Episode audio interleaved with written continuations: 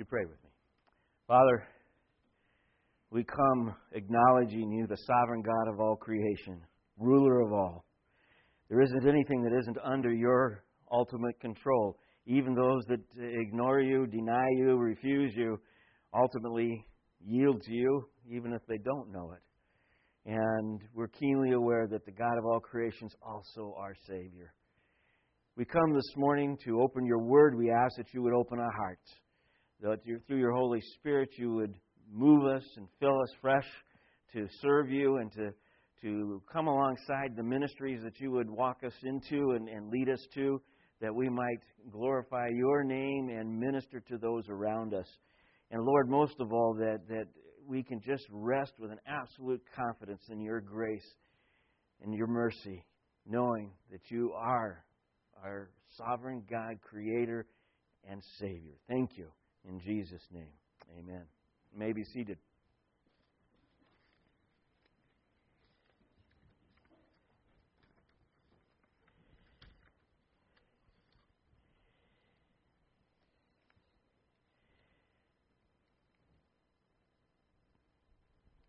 Continuing this morning to look at the uh, various gifts that are mentioned in Romans chapter 12, verse 8, is one of them is the gift of exhortation.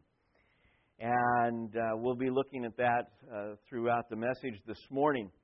I'd like to start, though, before I read the scripture that actually will be in Acts chapter 4, uh, with just speaking about the, the man that we're going to be talking about Joseph of Cyprus. How many are you familiar with Joseph of Cyprus? Every now and then there's somebody that raises their hand, but it's not the way we normally think of this person. Uh, but he had the gift of exhortation, and the gift of exhortation uh, is is also the word uh, is the same word we use for encouragement. Uh, frequently in the scripture, in fact, if you go through and look it up as to where this particular word is used, you'll you'll see one time it's used as the to comfort, the next time it's to beseech or to implore. Uh, so there's several things that go with it. Beseech, implore, beg, meaning to come alongside and just really say, you really need to do this. But not in the sense, a lot of people think of exhortation kind of like, you know, and it's not that way in the sense that, that, that we want to see it uh, and as the gift. It's more of the person who comes along and just implores, begs, and says, You so need this and, and sharing even the gospel in, in that kind of a, a, a way. Uh, to encourage, and one who is sometimes very intense in their prayer as well. To exhort, to pray uh, for something to, to come about. Uh, the word is paraklesis. I'm not a Greek scholar. I, I don't make any claim to that. But I found this one interesting. I wanted to use that because you've probably heard the word before, paraklesis or paraclete as the whole, reference to the Holy Spirit. So you can see the parallel here. Jesus promised the Paraclete, the one who would come alongside and comfort. Okay? And so it's from that same base of words. And so uh, this idea to, to exhort or to be one of encouragement is to come alongside other people and sometimes groups of people as a person who brings comfort, brings hope uh, brings encouragement. One who comes alongside. Keep that in your thinking there. And this applies to this man, Joseph of Cyprus. So if you turn to Acts chapter 4 with me, and we'll start with verse 32. Acts chapter 4, verse 32. Now, where we're picking up in this picture is Pentecost, Acts chapter 2. Many were added to the church that day. More have been added. They're meeting together on a regular basis. And, and so uh, we pick up to, uh, to this place in, in, in you know, uh, in chapter 4, verse 32. Now, the full number of those who believed, critical word believed, believers, those who are resting in, in Christ's salvation, in the gospel at this point, were of one heart and soul. And no one said that any of these things that belonged to him was his own, but they had everything in common. And with great power, the apostles were giving their testimony to the resurrection of the Lord Jesus, and great grace was upon them all. There was not a needy person among them, for as many as were owners of lands or houses sold them and brought their proceeds to what, uh, of what was sold and laid it at the apostles' feet. And it was distributed to each as any had need. Thus, Joseph, who was also called the apostles uh, by the apostles Barnabas, which means son of encouragement, a Levite, a native of Cyprus, sold a field that belonged to him and brought the money and laid it at the apostles' feet. So there's our first mention of Joseph of Cyprus. We know him well as Barnabas. And all of a sudden, you know, it's one of those things like the light bulb goes on. Ah, Barnabas, son of encouragement. And now you realize uh, it's been the, the, the, the, the part of many, many sermons and Bible studies over the years and, and centuries uh, because of this particular picture. And, and the idea is this, this son of encouragement. It's a nickname. It's not his actual name. Now, there's a lot of, of, of, of uh, uh, men who have their, their father's name along with their name. For instance, Simon, who became Peter. Simon, son of, uh, uh, it's actually Simon Bar Jonah, or Simon, son of John. Okay, so we, we see one use of that. So that was the common use. But here we see it tied to uh, another word that means encouragement. Simon, uh, uh, this idea of Barnabas, son of encouragement. And uh, you looked at this, and, and, and, and it made me think about nicknames. It's, you know, me, I have to take rabbit trails wherever they go. And, and to think about a nickname, how you get them in the first place. Uh, and I listed a number of things, you know, physical traits, characteristics, sometimes endearment, you know, among family members, terms of endearment of, of, of various kinds. Sometimes just by chance because a name got run together and it said, oh, that, and it sticks. Uh, or the abbreviations of people's names. Uh, I, I have to share one with you.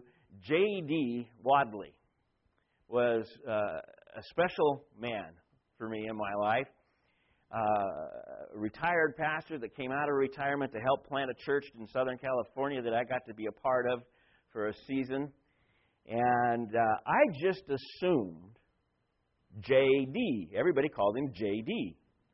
And, you know, it's one of those things you have you don't you wonder in the back of your head, I wonder what JD stands for. That was his name. J D.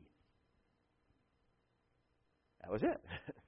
It was actually spelled out. I don't, I don't remember the exact, like J A Y D E E or something, you know, J D. Two names, but it was it wasn't his initials at all. Now my son, Christopher James, he ended up CJ. Yeah. Sometimes you might call it a term of endearment, I guess. Sea monster. hey, sea monster. You know, uh, you know, but uh, the the ideas of that go with with names. They come from different, and sometimes they even come out of contempt or just sheer meanness as well. And I'm thinking of all the things that I heard in grade school, and and, and you know, especially little kids. We can little kids can sure be mean you know, and and come up with those you know names. But I was just going through a list of, of names that, that followed me. Crystal ball. Now you're looking at me and you're wondering how would that be possible? Why would crystal ball? Just stay right where you are, Doug. Uh, now Doug showed up with a new hairdo today, yeah, and but but my dad cut my hair every Saturday morning Drill Sergeant, Marine Corps, Boot Camp, Buzz. That's what it looked like. Every Saturday morning. And then we went out and mowed the lawn. If it rained, we didn't mow the lawn, but I still went downstairs to the, the garage, sat in the, the, the, the, old fashioned stool that has the steps that come out, and got my buzz. I had You know how most heads are white when they get. I had a tan. But kids would come up to me and go, Oh, because I'm short. I was shorter than everybody. Oh, crystal ball. You know how much I love you.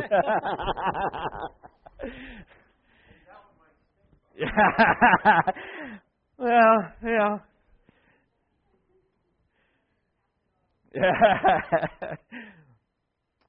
Happy good. You know, hap good, you know, and I, and people say, "Oh, you're smiling all the time." I'll tell you, I inherited it from my grandfather, his same facial structure, but I, I normally say, "Well, I'm just inherently lazy. It takes less muscles to smile than to frown." Um, Happy Bob good. Brick. Now, normally you're going to be older if you catch this one. I'm short, and I've been stout all my life. I have I have some base physical strength, and basically I tended to be the bull in the china shop wherever I just walked through things and you know bumped into them and whatever, and they just said he's just like a brick outhouse. Brick was that stuck, fortunately. I won't tell you any of the details on this one troll. Roberta. Now, Roberto is Spanish for Robert. That's my name, Roberta. Got to remember who my stepdad is retired drill sergeant, master sergeant in the Marines. When he married into the family, he's actually my stepdad. When he married into the family at seven, I'd been raised by my grandmother, my mother, my aunt, and my sister. I knew how to sew. I knew how to crochet a doily. I knew how to knit. And I knew how to do uh, uh, uh, embroidery on, like, you know, for the neat little things that you did on towels and stuff like that for the kitchen. And, I, and those were the kinds of things I did for Christmas gifts and stuff like that. My dad felt that that was not masculine. and uh, Roberta became my nickname anytime he thought I was doing something a little bit too girlish.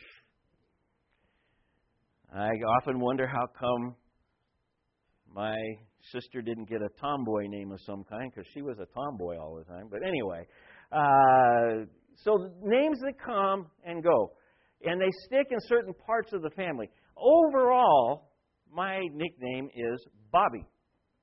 Robert turns to Bob, turns to Bobby.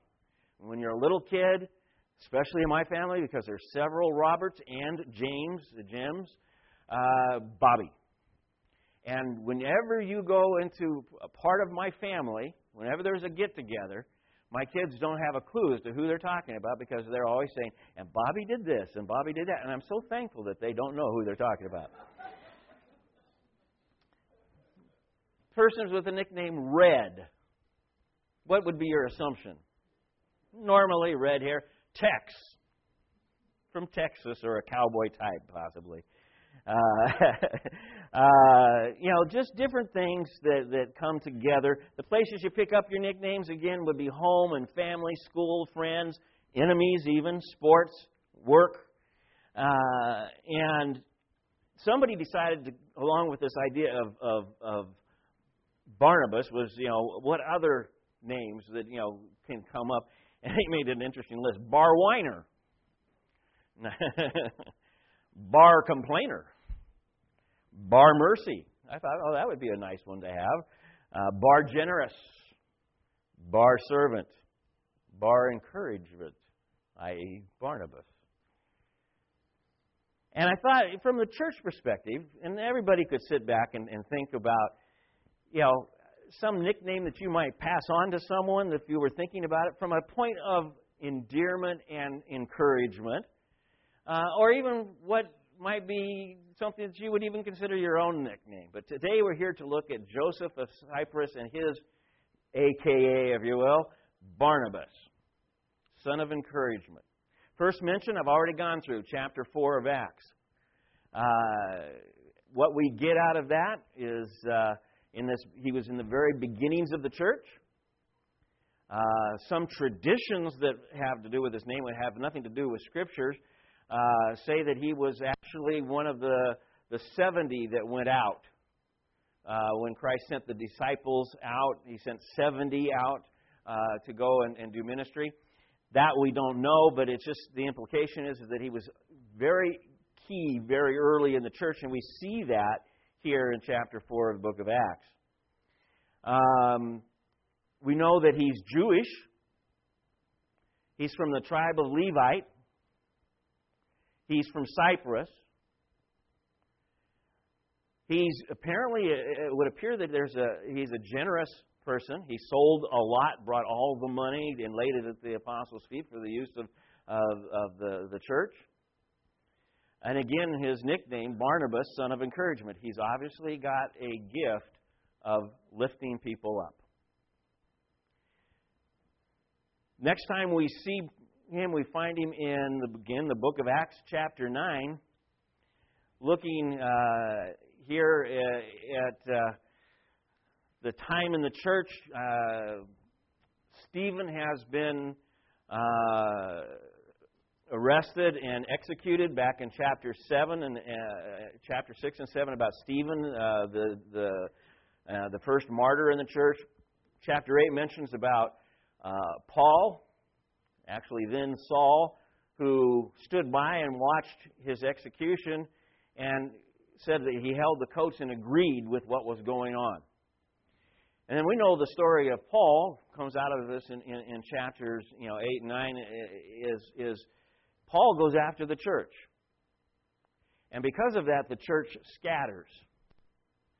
And Paul then has his experience his encounter with Christ on the road to Damascus. And we won't go into detail about that, but his conversion experience was dramatic. And immediately Paul started teaching and, and sharing Christ in Damascus with the Jews. They, they were, uh, the, the Christians, the Jews had become Christians, they were terrified of him for obvious reasons. And uh, he had to leave secretly from there, and then he so he went to Jerusalem briefly, and that's kind of where we pick up in in, in Acts chapter nine uh, with the the story where Barnabas comes back into the picture here, uh, starting with verse twenty six. And when he Saul had come to Jerusalem, he attempted to join the disciples, and they were all afraid of him. Again, for obvious reasons, for they did not believe that he was a disciple they probably did what anybody would assume. He's trying to do what? Deceive us, sneak in, find out about us, and turn us in. But Barnabas took him, Paul, or Saul, and brought him to the apostles and declared to them how on the road he had seen the Lord who spoke to him, and how at Damascus he had preached boldly in the name of Jesus. So he went in and out among them at Jerusalem preaching boldly. Now Paul gets to do this, you know. He, he went in and out among them at Jerusalem, preaching boldly in the name of the Lord. And he spoke and disputed against the Hellenists, one particular group of, of uh, Greek speaking Jews, but they were seeking to kill him. And when the brothers heard this, they brought him down to Caesarea and sent him off to Tarsus. So the church throughout all Judea and Galilee and Samaria had peace. Why? Because Paul was out of the picture. And he went back to his hometown Tarsus and, the church was being built up and walking in the fear of the Lord and in the comfort of the Holy Spirit, it multiplied. The reason why I just shared that was uh, I want you to get this one picture. Paul is, is, is an outcast no matter where he goes at this point.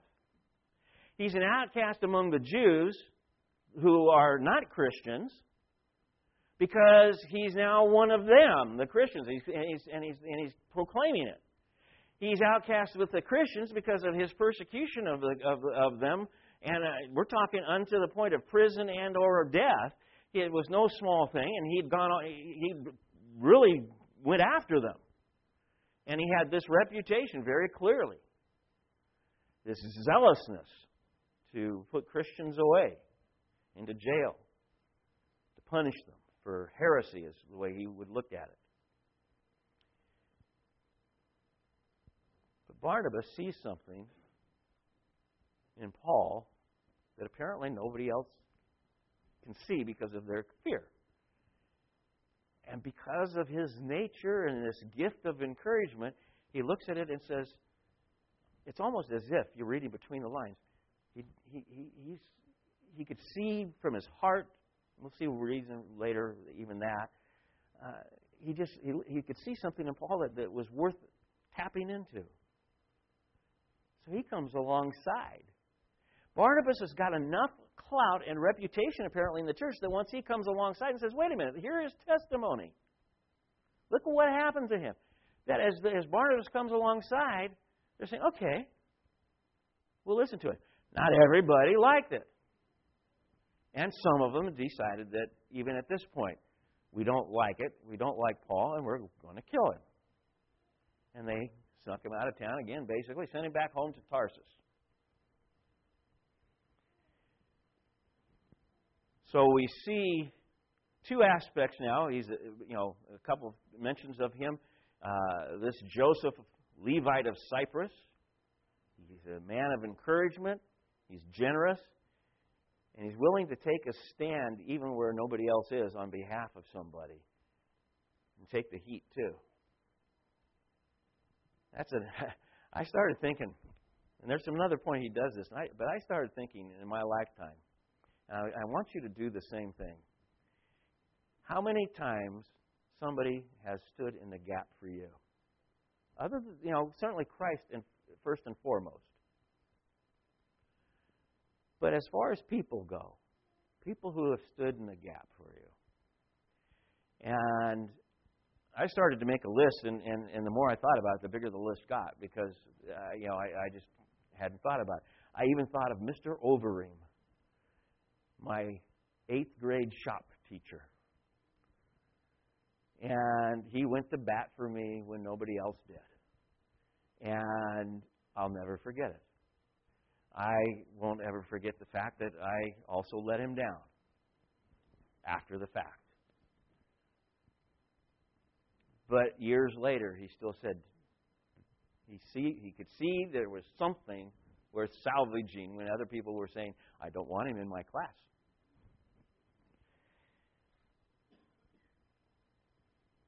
Barnabas is just uh, uh, seems to be, be a guy that maybe has a big heart along with everything else. Son of encouragement, what would you expect? You know?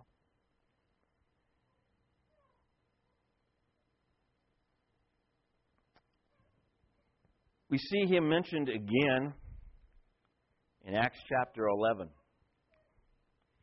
And in Acts chapter 11, uh, you've got to understand, and, and, and we, when when Stephen was, was killed, the church scattered and, and people went all over the place. And new churches started up as a result, all over the place, which really was part of God's plan. He'd said, Go to Jerusalem, then Judea, then Samaria, and to the outer parts of the world. And they seemed to be camped in Judea and not really spreading very fast. And even though it was a tragic circumstance, God who uses everything and wastes nothing, used that circumstance to, to cause the church to spread. And it spread to a place called Antioch. And that's where we pick this up. Now, those who were scattered because of the persecution, 11:19, Acts 11:19. Now, those who were scattered because of the persecution that arose over Stephen uh, traveled as far as Phoenicia and Cyprus and Antioch, speaking the word uh, to no one except Jews. But there were some of them, men of Cyprus and Cyrene, who coming to Antioch spoke to the, the Hellenists, in this case, non Greek speaking uh, non Jews, also preaching the Lord Jesus. And the hand of the Lord was with them, and a great number who believed turned to the Lord. The report of this came to the ears of the church in Jerusalem, and they sent Barnabas to Antioch. Okay? Now, why would the people in Jerusalem be concerned about this? Well, this is the first time that uh, non Jewish people formed a church. And it's kind of an ethnic kind of a situation. Well, what's going on? We've got to make sure it's doing right. We, you know, we're going to be. It's okay. We've already gone through our situation with Peter. We know that God's opening the door to Gentiles, but this one we didn't. We didn't foresee. And so they send Barnabas up there just to check it out, make sure everything's okay. And, and uh, when he came and he saw the grace of God, he was glad. And he exhorted them, encouraged them, exhorted them, pleaded with them, all to remain faithful to the Lord with steadfast purpose.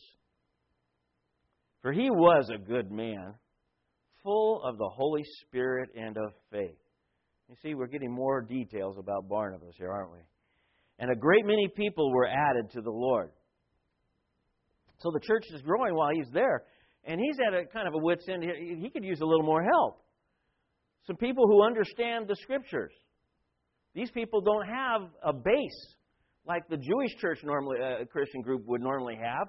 These, they, they don't have it. So he's, he's looking around, basically, what do I do? Jerusalem is really quite a ways from Antioch. But guess what's fairly close to Antioch? The city of Tarsus. He knows somebody in the city of Tarsus, and he goes there. In fact, that's where we, we you know we, we pick it up in verse 25. So Barnabas went to Tarsus to look for Saul. And when he had found him, he brought him to Antioch for a whole year. They met with the church and taught a great many people. And in Antioch, the disciples were first called Christians. He gets Paul. Paul, just you know, is the the right person for the job. He, he and Barnabas, the encourager, still stands by Paul. You see, and he brings him into a ministry at this point, and it's successful a year's worth of teaching and a, and a, and a, great influence and an adding to the, to the body of Christ. So we have this picture of, of what it is the son of encouragement. One of the things that I'm beginning to see in him is this picture that comes out of our scripture reading this morning from Isaiah. Oh, something needs to be done here. Here I am, send me. I'm willing to go.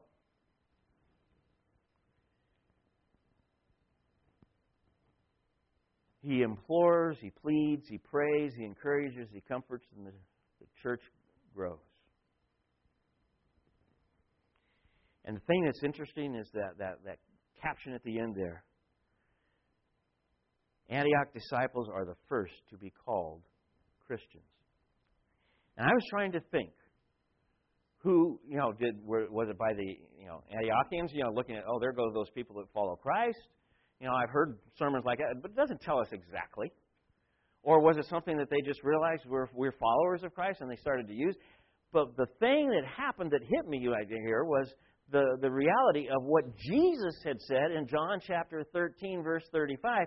They will know you are my disciples by your love for one another.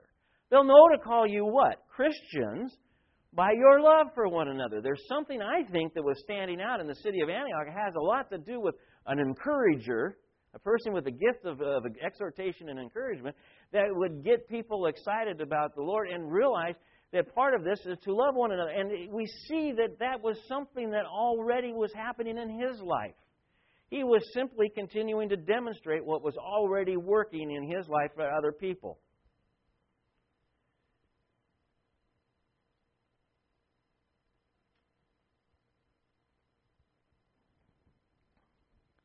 Well, at the end of Acts 11, it says, Now in those days, prophets came down from Jerusalem to Antioch.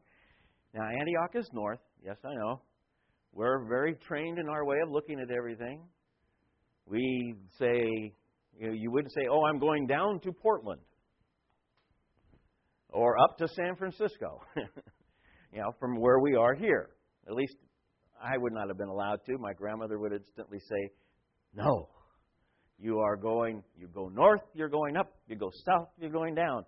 And you know, the kid in me, that mental picture, that means I get to skateboard down. uh, you know, because it's got to be downhill all the way. Uh, it didn't work that way, but it should have in my mind. Um, but from a Jewish point of view, Jerusalem, the center of the world, everything is down from Jerusalem or up to Jerusalem. So they went down to Antioch. And, uh, uh, and one of them, named Agabus, stood up and foretold by the Spirit that there would be a great famine all over the world, primarily looking at this point of the Mediterranean area, This took place in the days of Claudius, and there actually it did happen. So the disciples determined every one according to his ability to send relief to the brothers living in Judea. And they did so, sending it to the elders by the hand of Barnabas and Saul. The, the, the non Jewish group, you know, church, was told there's a problem and it's going to really impact the church in the Judea area. I don't know whether they were like the, the some of the other churches that's mentioned by Paul later on, where they looked and just said, "Well, we have a little extra, but when you add it all together, it's something." However, each one it said purposed in their own time. They they they they made their own decision. Nobody was being coerced, and put something into the to the collective pot, if you will, and sent it with Paul and with Barnabas back to Jerusalem to minister to their needs. Again, I believe a reflection of their teacher. Uh, in this case, Barnabas, uh, you know, he's already shown that he has that same giving nature.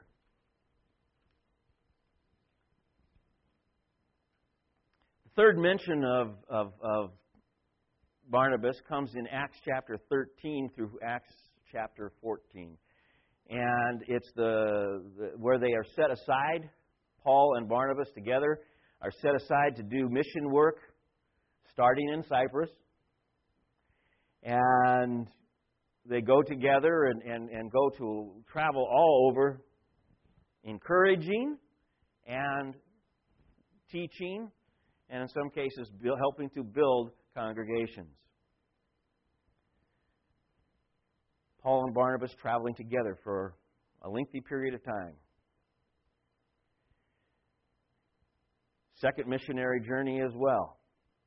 Uh, and then on a just before the third missionary journey that they were to go on, they came to a head. Barnabas and Paul. These guys who were, were buddies and friends and had worked across the, the Mediterranean all the way around it together actually got in a major disagreement. And the disagreement happens to be over Barnabas' cousin, a guy by the name of John Mark. See, it happens back in chapter 13. They got part way into the mission work, and, and, and John, and John Mark is with them. And it appears, we have to read between the lines a little bit, but by the reaction that we see here, it appears that John got homesick. and went back home. Left a hole in the mission team. Well, Barnabas and Paul went on and did their work and finished their, their, their team, but when it came time to go again, Barnabas wants to bring John Mark along. And Paul's saying, No way. He abandoned us out there in the field. You know? And so John Mark went one way, Paul and Silas got together and went another. Doubled the expanse of what they could do ministry wise. Unfortunate situation, but we know that they ultimately made up. Scripture doesn't give us the circumstances or the, the, the, the details of it, but we know from Colossians chapter 4 that uh, Paul actually says in verse 10 if Barnabas' cousin Mark comes, welcome him. That's a pretty good indicator that peace was achieved. In 2 Timothy chapter 4 verse 11 it says Mark is called by Paul profitable for my ministry. And in Philemon verse 24 Mark among the list was listed among the list of fellow laborers with Paul. So we see that whatever it was, they got over it.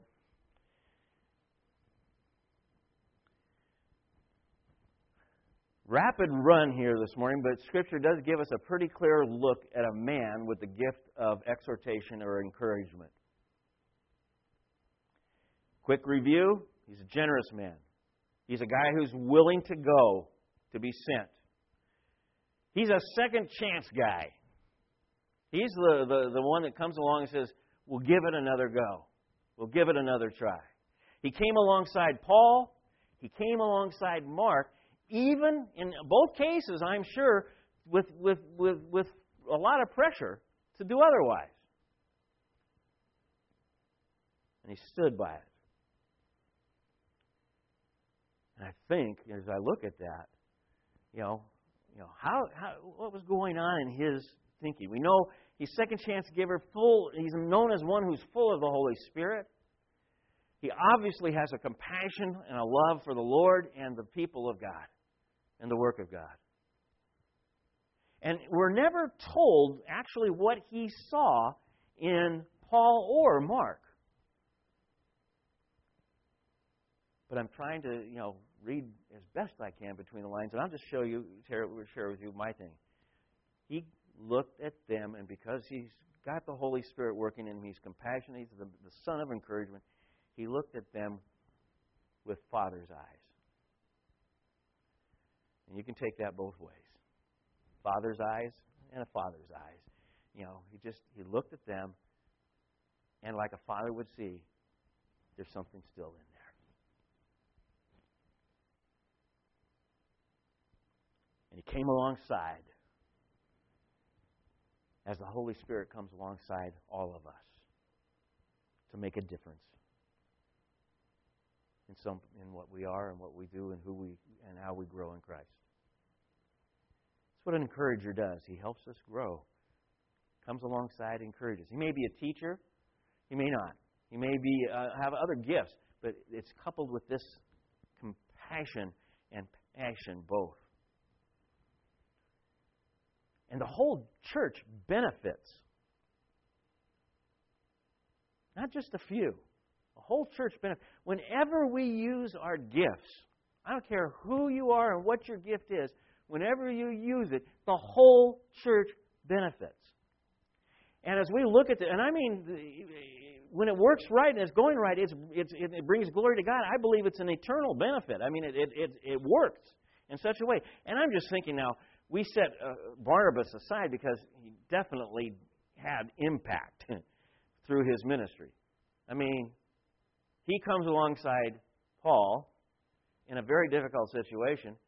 Paul ends up writing all the epistles in the New Testament. All those letters that Paul wrote explaining how to live for Christ in different circumstances and situations. Inspired by God, God breathed through him. And I believe part of that picture, though, was starts with with Barnabas coming alongside and putting confidence and hope in him when everybody else was ready to throw him to the lions. The same thing with Mark. Think about it. Contribution in future missions where Noah is, was, was done, and the Gospel of Mark. All because one man came alongside and expressed his gift in serving God. People have heard stories, story about how Moody, shoe salesman, timid teacher comes in and witnesses, leads Moody. The Lord Moody leads thousands, and a tremendous ministry. There's a story and I'm sure many of you are familiar with it. This goes back years. Uh, King Richard III in the 1485 time. Uh, but it's called the, the story was called "For Want of a Nail," and actually, there's a phrase through it that gets picked up in Shakespearean literature. Uh, for want of a horse. I won't go into all the detail there, but uh, and this is adapted from from writing by you know an explanation by James Baldwin. Uh, so I'll just read it to you as an article. This famous legend and rhyme are based on the demise of England's King Richard III, whose defeat at the Battle of Bosworth Field in 1485 has been immortalized by Shakespeare's famous line A horse, a horse, my kingdom for a horse. The story is a, neat, uh, is a nice foil for King Alfred and the cakes. It reminds us that little duties neglected bring great downfalls. What would that mean then in inverse? Little duties taken care of could mean great results. Just keep that in mind. King Richard III was preparing for the fight of his life. An army led by Henry, Earl of Richmond, was marching against him. The contest would determine who would rule England. The morning of the battle, Richard sent a groom to make sure his favorite horse was ready. Shoe him quickly, the groom told the blacksmith. The king wishes to ride at the head of his troops. You'll have to wait, the blacksmith answered. I've shoed the king's whole army the last few days, and now I've got to go and get some more iron. I can't wait, the groom shouted impatiently. The king's enemies are advancing right now, and we must meet them on the field. Make do with what you have. So the blacksmith bent to, bent to his task. From a bar of iron, he made four horseshoes. He hammered and shaped and fitted them to the horse's feet, and then he began to nail them on. But after he had fastened three shoes, he found he did not have enough nails for the fourth. Not that he couldn't attach it, but he just didn't have enough nails to do the job. I need one or two more nails, he said, and it will take some time to hammer them out. And I told you I can't wait, the groom said impatiently. I hear the trumpets now. Count, can't you just use what you've got? I can put the shoe on, but it won't be as secure as the others. Well, then just nail it on, the groom cried. And hurry, or King Richard will be angry with us both. The armies clashed, and Richard was in the thick of battle. He rode up and down the field, cheering his men and fighting his foes. Press forward, press forward, he yelled, urging his troops toward Henry's lines. Far away at the other side of the field, he saw some of his men falling back. If others saw them, they too might retreat. So Richard spurred his horse and galloped toward the broken line, calling on his soldiers to turn and fight. He was barely halfway across the field when one of the horse's shoes flew off. The horse stumbled and fell, and Richard was thrown to the ground. Before the king could grab at the reins, the frightened animal rose and galloped away. Richard looked around him. He saw that his soldiers were turning and running, and Henry's troops were closing around him. He waved his sword in the air. A horse, he shouted. A horse, my kingdom for a horse. But there was no horse for him. His army had fallen to pieces, and his troops were busy trying to save themselves. A moment later, Henry's soldiers were upon Richard, and the battle was over. And since that time, people have said, and this is the, the, the rhyme For want of a nail, a shoe was lost. For want of a shoe, a horse was lost. For want of a horse, a battle was lost. For want of a battle, a kingdom was lost and all for the want of a horseshoe nail. I've used that story in object lessons with kids over the years, over and over and over again. The little things that we do can be so, so important. I want to encourage you as we've been going through this study on the gifts. God's not necessarily going to use every one of us like He used Barnabas, but He will use every one of us who says, Whatever it is you need me to do, Lord, send me. Use me. He will use you. He will give you. He will show you your gift, and we'll go through more of that some other point. But He will even show you your gift and show you what it is you need. And the one thing I know is that God will always equip us to do whatever He calls us for. Period. That send me attitude that Isaiah had, I think even something that Barnabas has, is something that we learn, obviously, through the Holy Spirit in us in Christ. We see it. Even in the Garden of Gethsemane,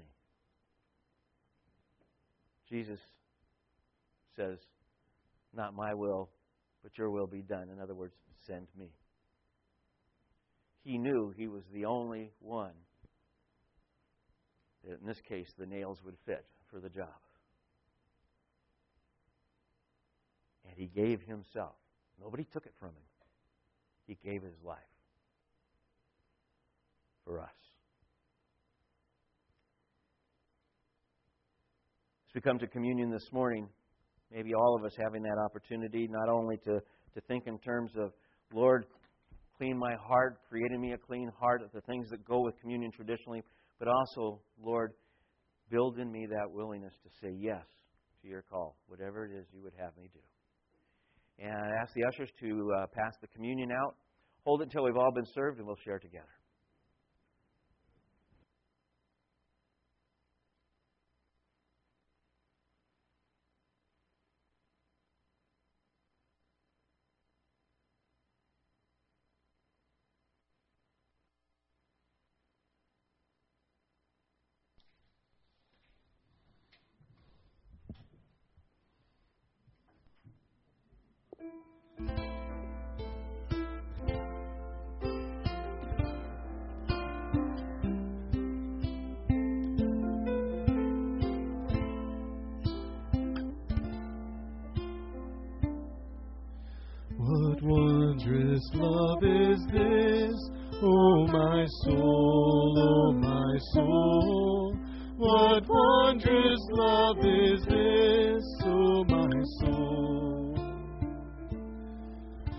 What wondrous love is this that caused the Lord of bliss to bear the dreadful curse for my soul, for my soul, to bear the dreadful curse for my soul. When I was sinking down, sinking down, sinking down. When I was sinking down, sinking down. When I was sinking down beneath God's righteous frown, Christ laid aside his crown for my soul, for my soul. Christ laid aside his crown for my soul.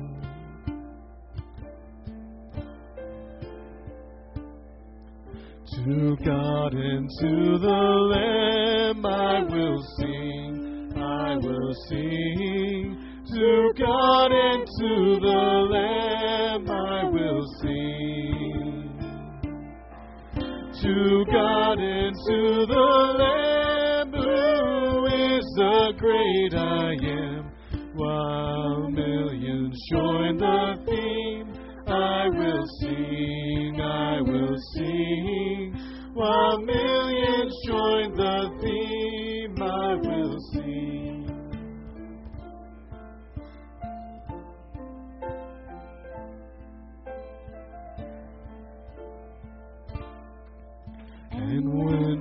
death I'm free, I'll sing on, I'll sing on.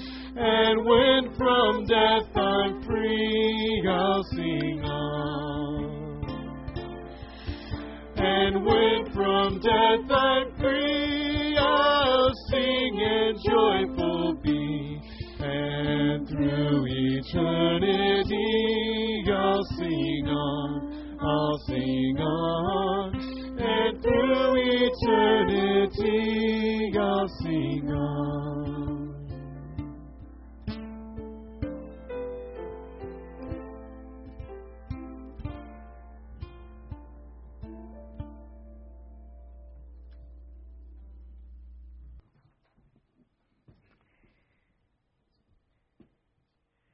When I first came to the Lord, and then a few years went by, and then went into Bible college and on into the ministry, started uh, doing some ministry within the framework of my family, uh, weddings and funerals.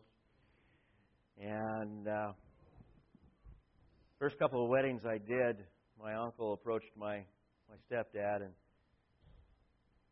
it was as if he would were to say, you know, I don't see what God sees in this, you know, because he knew me, and he knew my reputation, and he asked my my dad. He says, "Is this legal?"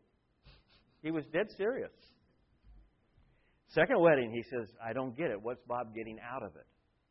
It wasn't until my dad's funeral that my uncle came up to me and he said, "Oh, it's real in you, isn't it?" Mm. That was several years it took. Do you realize at all that time, though, you see, Christ, through the Holy Spirit, the great Comforter, came alongside. And as I started to change and be influenced by other encouragers, and now, gosh, so many people God led into my life that helped Kathy and I in our walk. And there was just this change going on. And it's still going on. And it will go on until He comes. And then we'll see face to face. All because Jesus did what He said He would do before the foundation of the world. He came in the flesh. And he stood before the disciples on the night that he was betrayed, and he said, This is this, this bread. After he had given thanks and he had broken it, he passed it out to the disciples. He says, This bread is my body broken for you. As often as you eat this, do it in remembrance of me, is what he told them.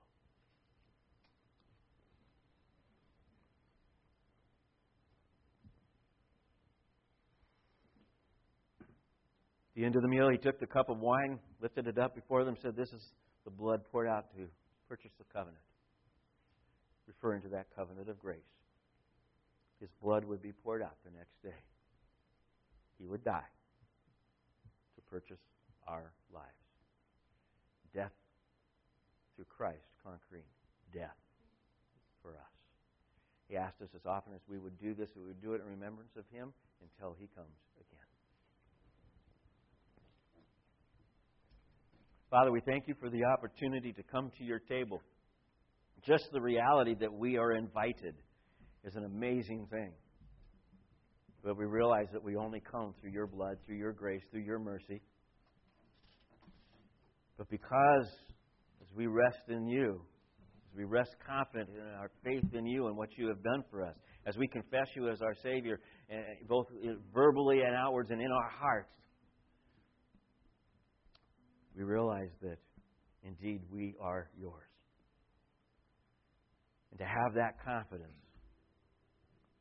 gives us the ability to rejoice every day in this life, no matter what the circumstances are, because we join Paul in what he says to live as Christ, to die as gain. We win no matter what. Thank you for your mercy, your love, your grace. Cause us to go anxious to share that with someone else.